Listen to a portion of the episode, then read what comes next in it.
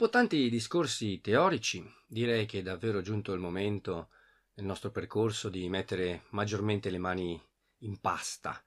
mh, mm, e quindi di dover affrontare i testi in modo più diretto, guardare all'interno delle opere, cercare di, di coglierne qualche segreto, qualche potenzialità,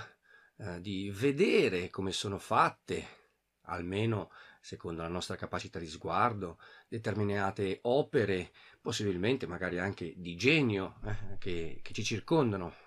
del, delle quali abbonda la nostra tradizione.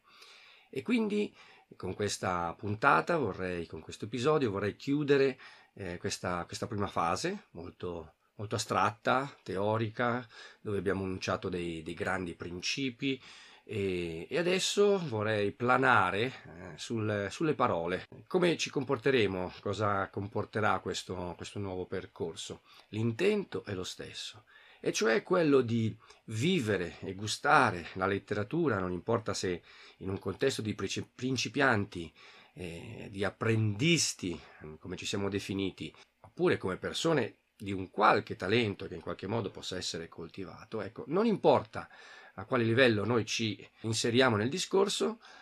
ma è bene portarlo avanti con quel desiderio di bellezza e di eccellenza. Contro quindi ogni forma di mediocrità che ci appiattisce eh, nel collasso che stiamo già vivendo, eh, se vogliamo dirla un po' in modo gigantesco, in modo epocale, addirittura è un collasso che riguarda l'intero mondo umanistico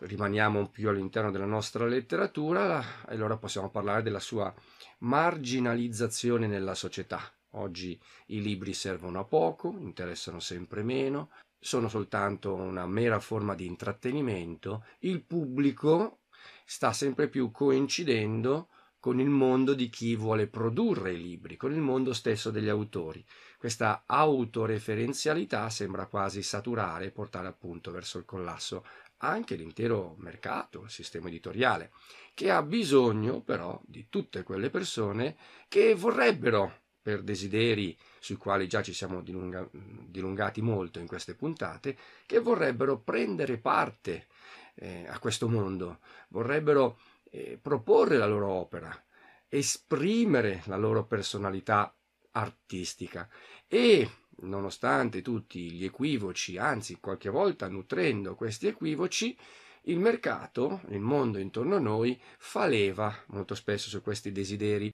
Quindi non importa se tu non sei capace di cantare e sei stonato come una campana,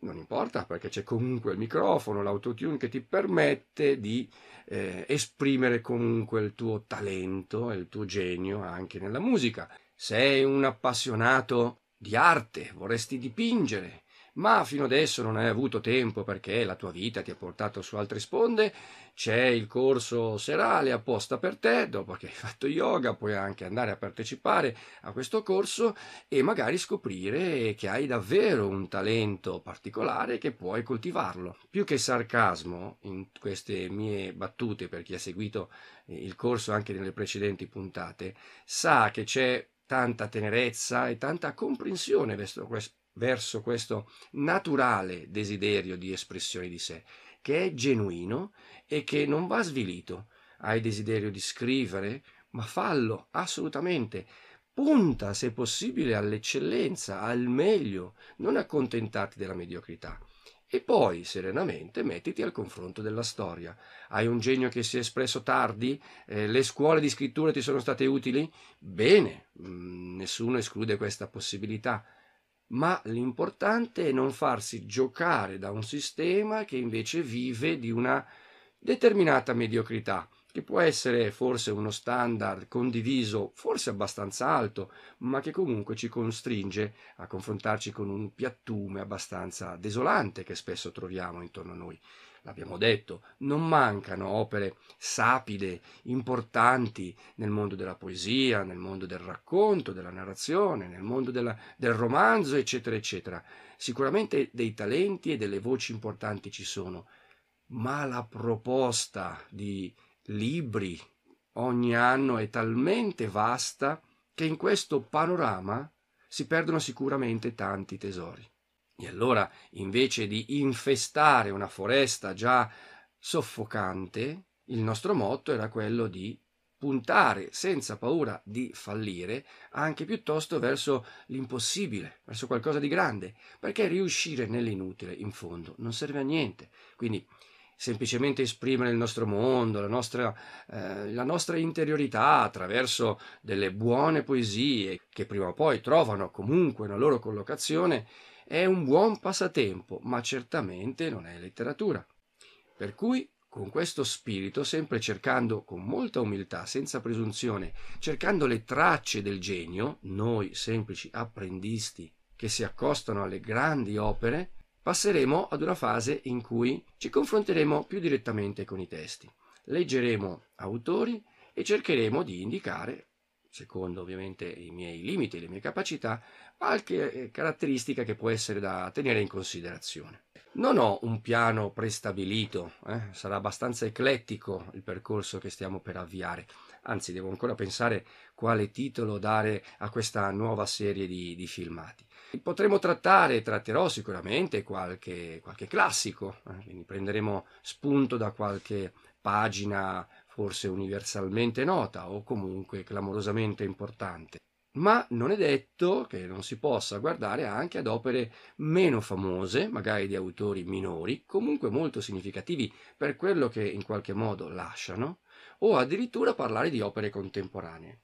Non sarà questa una rubrica eh, di recensioni, ma è ben possibile che all'interno del nostro discorso si possano fare dei raffronti citando anche testi, poesie, racconti, romanzi, o perché no anche riflessioni teoriche che sono davvero presenti nel nostro mondo contemporaneo, quindi eh, magari di qualche novità editoriale e non per forza soltanto di qualche illustre classico. Un'ultima precisazione. Per chi avrà voglia di seguire queste divagazioni che adesso mettono un po' il dito nella piaga, cercheranno di entrare nel corpo dell'opera, si sappia che per varie ragioni, il mio impegno ovviamente a scuola, quindi il lavoro, le necessità familiari, ma anche la scrittura di, di libri che sto portando avanti e ovviamente anche le necessità riguardanti il mio semplice studio, piacere di leggere altri testi, non so se riuscirò a mantenere una cadenza di queste puntate abbastanza stabile come ho cercato di fare per questa prima serie di video, quindi più o meno uno alla settimana con la pausa estiva. Ragion per cui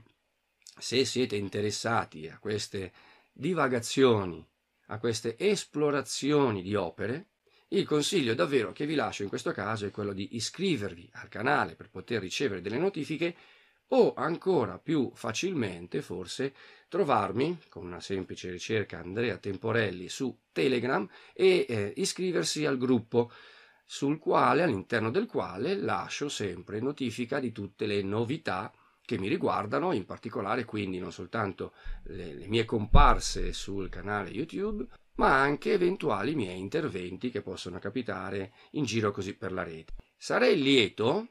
nell'avviare questo percorso così eclettico, anche di ricevere eh, tanti suggerimenti, perché no? E quindi richieste, bisogni, questa non è una scuola, io non sono un maestro, quindi non ci sarà tutto quello che propongo non viene ex cattedra, non viene da nessuna presunzione di sapere.